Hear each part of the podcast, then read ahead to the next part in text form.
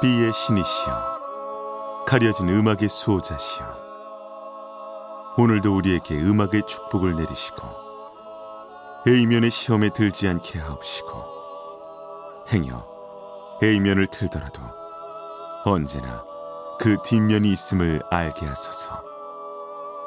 그리하여 다만 한 곡이라도 건져갈 수 있기를. 비맨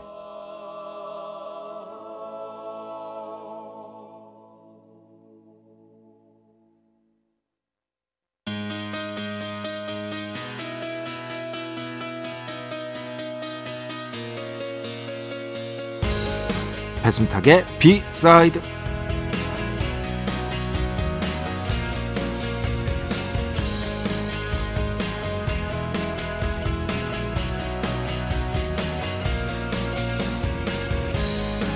불확실한 미래 때문에 지금을 낭비하고 싶지 않습니다. 뭐 다들 그러시겠죠. 저 역시 마찬가지입니다.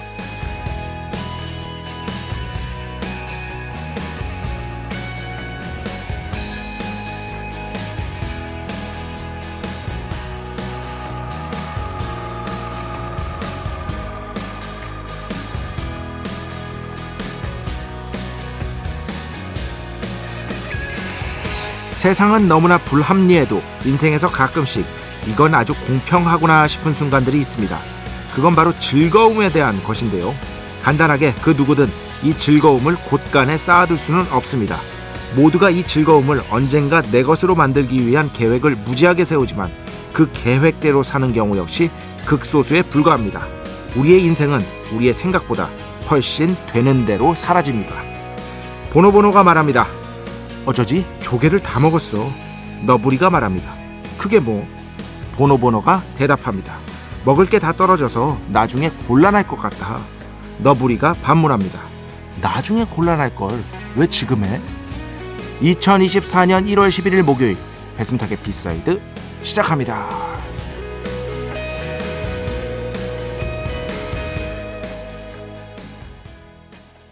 네, 오늘 첫 곡 엘비스 프레슬리 Is Now or Never 첫 곡으로 함께 들어봤습니다.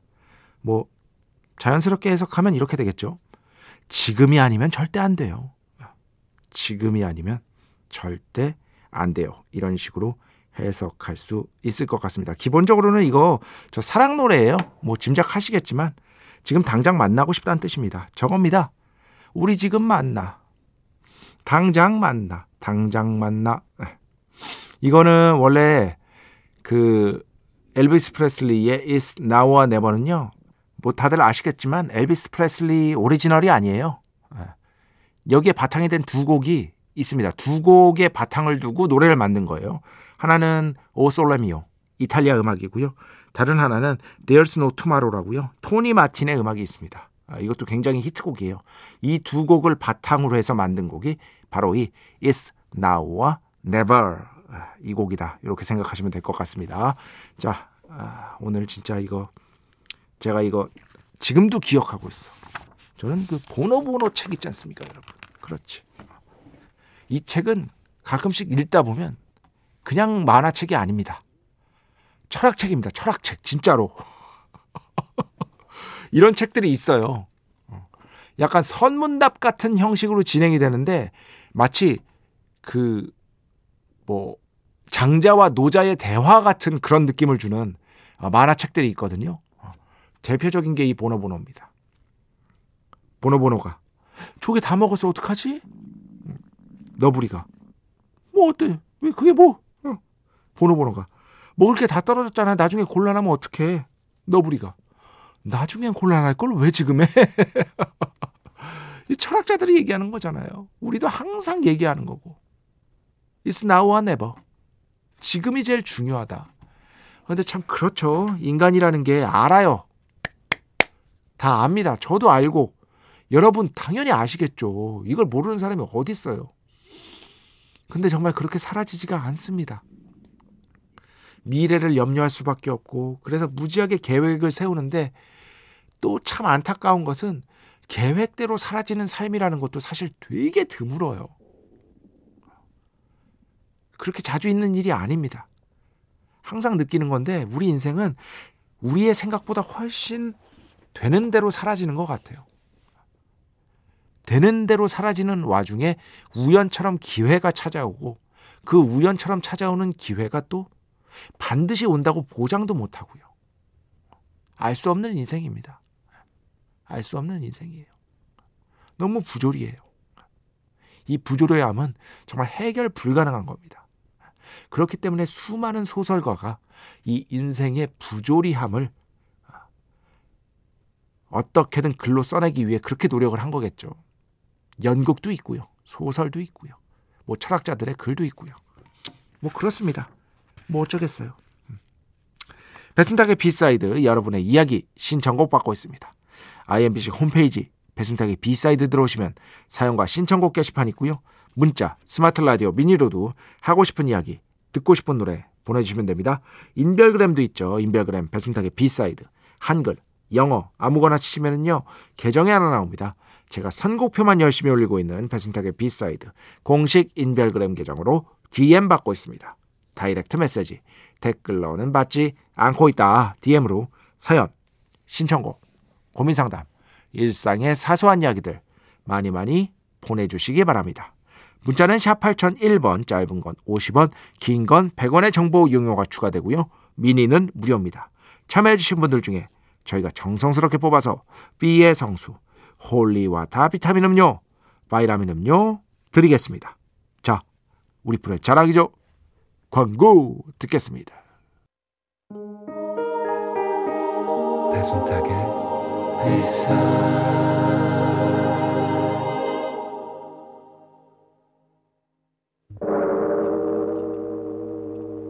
이 소리는 비의 신께서 강림하시는 소리입니다.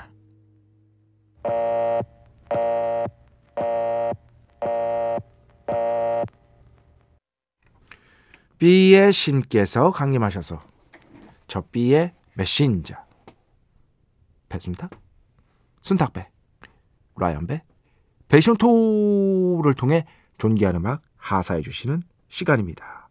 B의 곡 시간 매일 코나 자 오늘은 제 인생에서 잊을 수 없는 바로 그 앨범에 라디오에서 거의 이 노래 안 나올 거예요. 이 앨범에 다른 곡들은 무지하게 나가요. 무지하게 나갑니다. 그런데 어마무시하게 팔린 앨범이고요. 이 앨범을 만든 사람은 아무리 팝을 안 들었어도 이 이건 진짜 이 이름을 모르는 건 좀 그래. 진짜 어린 친구들 아니면 그죠? 어, 마이클 잭슨 1987년 앨범 제 인생 최초의 팝 앨범이라고 예전에 한번 설명드렸었습니다. 7집이고요. 통산 마이클 잭슨의 Bad, Bad. 이 여기서 타이틀곡 Bad 유명하죠. 여기서 Bad는요 예전에 또 설명드렸었죠. 나쁘다는 뜻이 아닙니다. 정말 멋있다라는 뜻입니다. Bad가 그렇게 바꾼 겁니다. 뜻을. 그 곡에서의 뜻이 그래요. 여기에 대해서는 제가 글로 쓴 게 있어요. 배순탁, 마이클 잭슨, 배드 이렇게 치시면 아마 나올 거예요. 그 글이.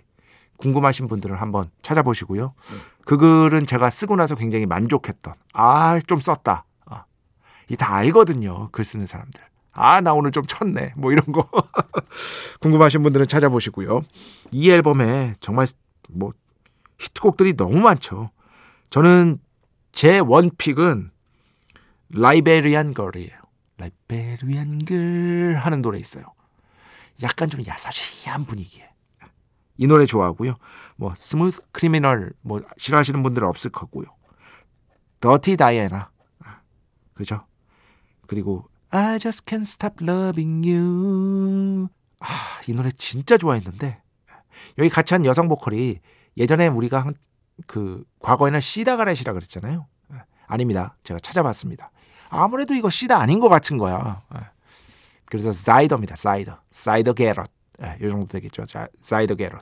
마이클 잭슨이 이렇게 소개를 하더라고요. 영상에서 보니까. 그리고 The Way You Make Me Feel. 하, 하지만 뭐 이 앨범에서 가장 여러분께서 사랑하시는 곡은 뭐 이 곡이겠죠. Man in the Mirror. 근데 뭐 이런 곡들 널리 알려져 있는 곡들 가져온 게 아니라요. 제가 오늘 가져온 거군요. 여기에 또 스피드 디몬 이 곡도 틀어드렸었네.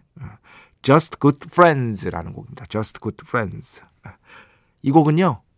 스티비 원더가 줬어요. 스티비 원더가 작곡해서 마이클 잭슨에게 줬고요. 그리고 여기서 스티비 원더가 뭐 신서사이저의 달인이잖아요. 신서사이저도 어, 함께 하면서 직접 참여한 곡이기도 합니다. 이런 점들 좀 아시면서 Bad 앨범에 이런 곡도 있었구나. 어, 예전에 앨범으로 들으셨던 분들은요. 우리가 예전에 앨범으로 많이 들었잖아요. 그러면은 어느 순간 그 앨범으로 잘 안 듣게 되고 이렇게 나이를 먹으면서 이제 곡 단위로 듣게 되잖아요. 자연스럽게. 그럼 이렇게 예전에 앨범으로 들으셨던 어떤 기억이 있는 분들은요. 이런 곡들 들으시면 맞아. 이 곡도 있었지. 이렇게 재발견하는 기쁨이 있다니까요. 그런 것들을 한번 느껴보시기 바랍니다. 자, 오늘 마이클 잭슨의 1987년 앨범 Bad에서 Just Good Friends 함께 듣겠습니다. 축복의 시간 holy water를 그대에게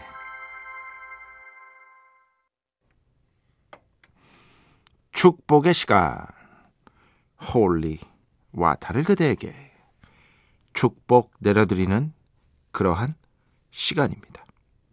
9028번 작가님은 새해 첫 곡 골라서 들으시나요? 그렇다면 뭐였는지 궁금합니다. 뭐 그런 거 없습니다. 특별히 뭐 이렇게 아 새해는 이걸 들어야지 뭐 그런 느낌 같은 걸 주는 곡은 없는 것 같아요. 뭐 되게 이제 보편적인 선곡 뭐 아바의 Happy New Year U2의 New Year's Day 그 외에도 찾아보면 너무 많잖아요. 네, 너무 많은데 굳이 새해에 그런 곡을 꼭 들어야 된다라는 생각을 거의 갖고 있지 않습니다. 제가 어, 생각하기에는 음악이라는 것은 사람의 마음 상태와 가장 큰 연관이 있는 것 같아요. 마음 상태가 어떠냐가 제일 중요한 것 같고 어, 우스갯소리를 항상 말씀드리죠. 음, 제 인생 밴드가 라디오헤드, 레디오헤드입니다만 라디오헤드의 음악을 태양이 작렬하는 여름에 들으는 건 좀 아니다. 그 정도를 제외하면 예, 그 정도를 제외하면 이렇게 언제 어떤 음악 뭐 이런 것들을 이제 글을 쓴다면은 좀 이제 고민을 해서 쓰기는 하는데요.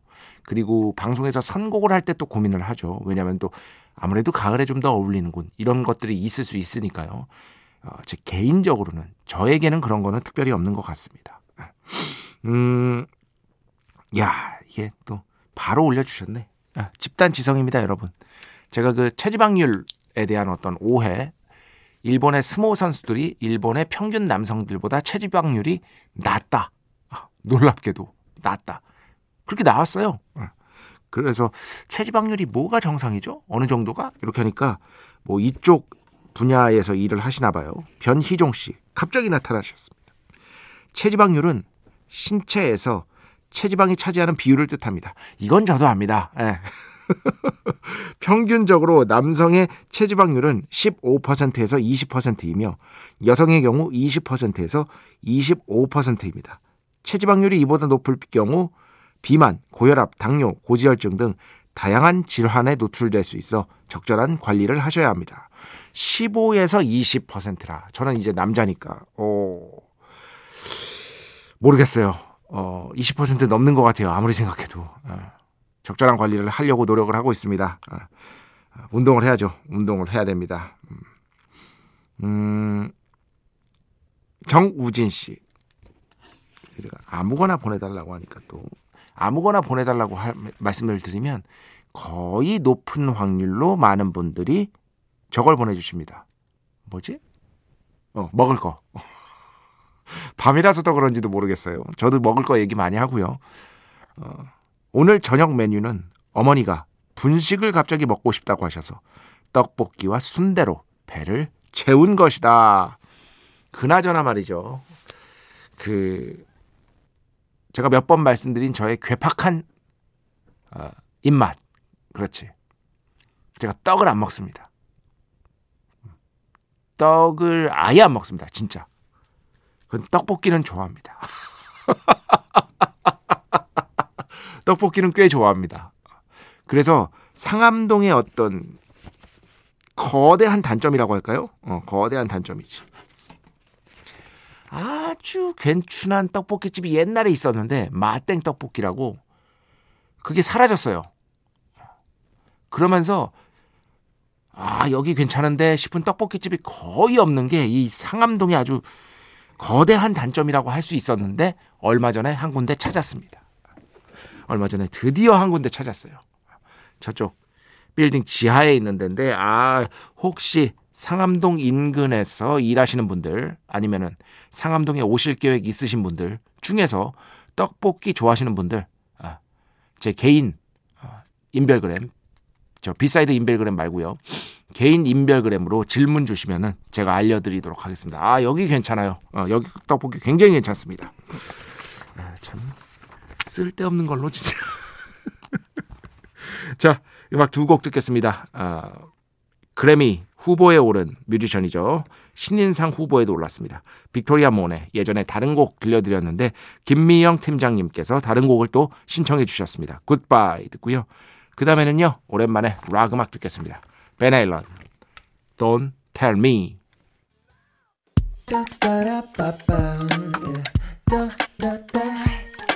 배순탁의 B-side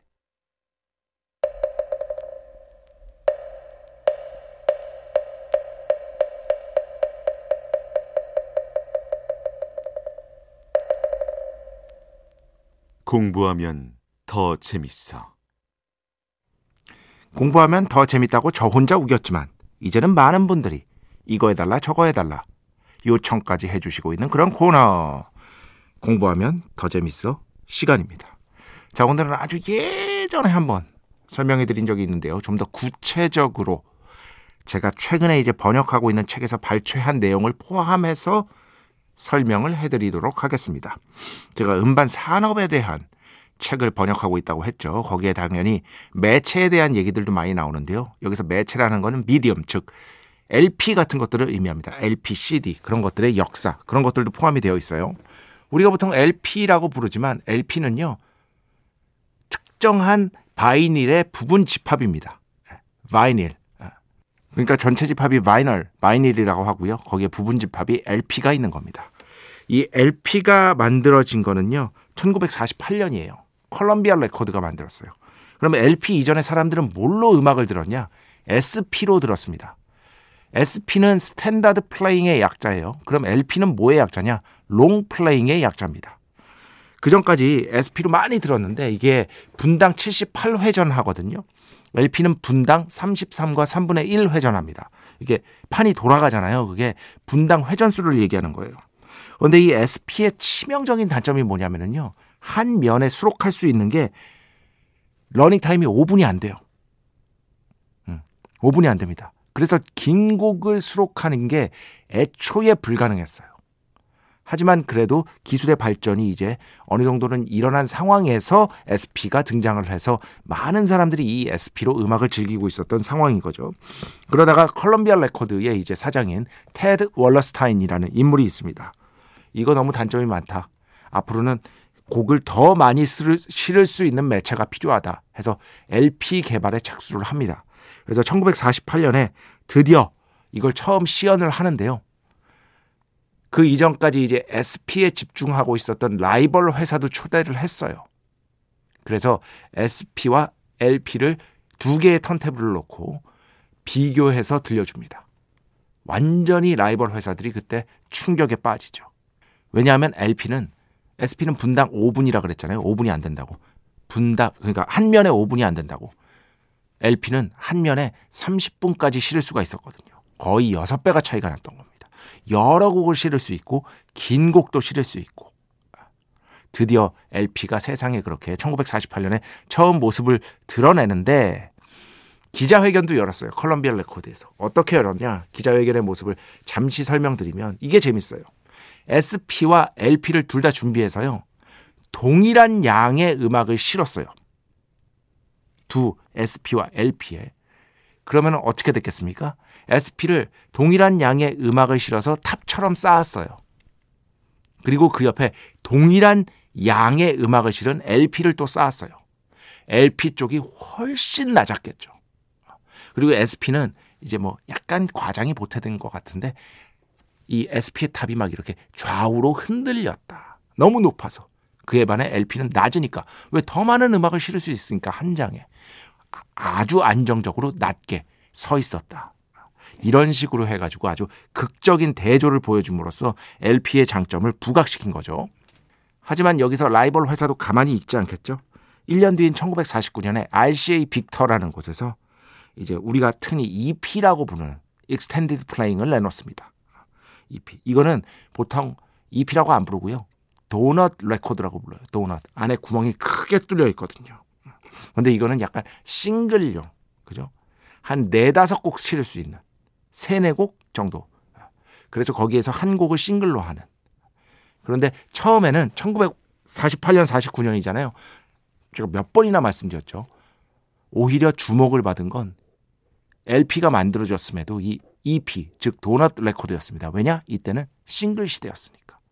LP가 본격적으로 주목을 받은 거는요. 1960년대 대중음악에서도 앨범의 시대가 열리면서부터입니다. 그러면 그 전까지 LP는 어느 시장에서 통했느냐? 바로 짐작하시겠죠? 클래식, 재즈 시장에서 서서히 LP가 완전한 주류로 자리 잡게 되고 1950년대에는요. 1960년대 들어서는 우리가 알고 있는 LP가 롱플레잉이 대중 음악 쪽에서도 점점 더 앨범의 시대가 되면서 어, 본격적으로 어, 시장의 중심에 서게 된다. 이런 식으로 이해를 하시면 될 것 같습니다. 그런데 최근에 이제 LP가 워낙 뜨고 있으니까 어, 많은 분들이 LP 사시잖아요. 우리나라 시장은 어떤지 모르는데 제가 말씀드렸죠. 미국에서 작년인가 재작년 조사를 했는데 LP의 총 구매자가 100이라고 하면 그 중에 절반은 턴테이블이 없었다고 합니다. 즉 LP가 소비는 많이 되는데 음악을 듣기 위함이기도 하지만 현재는 약간 그 커버도 크고 해가지고 뭐랄까 팬들의 굿즈 어, 굿즈 개념으로 많이 소비가 되고 있다. 이런 현상들도 알아두시면 어떨까 싶습니다. 자, 그래서 오늘 어떤 곡을 준비해 왔느냐? 그렇다면 LP를 만들었으니까 최초의 LP로 만든 음악이 있을 거 아니에요. LP에 녹음한 음악. 당연히 제가 방금 말씀드렸죠. 대중음악에서 LP가 본격적으로 주목을 받게 된 건 1960년대 이후다. 그러면은 1948년에 만들어졌으니까 최초의 LP로 녹음된 음악은 아마도 클래식 아니면 재즈일 것이다. 여러분이 추측을 할 수가 있겠어요. 네, 그렇습니다. 바로 이 곡입니다. 이게 최초의 LP 레코드예요. 최초의 LP로 녹음된 레코드. LP로 발매된 레코드. 바로 거장 마에스트로 브루노 발터. 연주는 뉴욕 필하모닉 오케스트라. 바이올린은 네이선 밀슈타인. 멘델스존 바이올린 협주곡 2번 마단조 작품 번호 64거든요. 이 중에서 오늘 1악장, 1악장이 제일 유명하거든요. 이 연주 함께 듣겠습니다. 최초로 LP로 녹음된 음악입니다. 네, 이러면서 2악장으로 넘어갑니다. 오늘은 1악장만 들었습니다. 1악장이 보통 가장 유명합니다.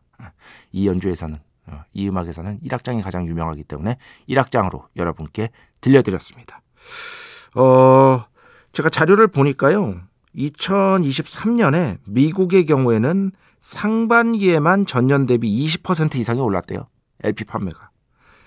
그리고 영국 쪽 시장도요. 영국도 11% 넘게 상승을 했다고 합니다. LP 판매가. 그래서 1990년인가 91년 이후로 LP 판매량이 최대치를 기록했다고 합니다. 한국에서도 뭐 여전히 이제 사실 바이닐이라고 불러야 좀 더 정확한 거예요. 왜냐면은 LP만 거의 대부분이 LP를 사시지만 그죠? LP가 아닌 포맷. 아까 말씀드렸죠. 대표적으로 뭐가 있다고 했죠? EP. 도넛 레코드를 구입하시는 분들도 굉장히 많거든요. 그 외에 아주 오래전에 이제는 단종된 LP 이전의 매체라고 제가 설명드렸죠.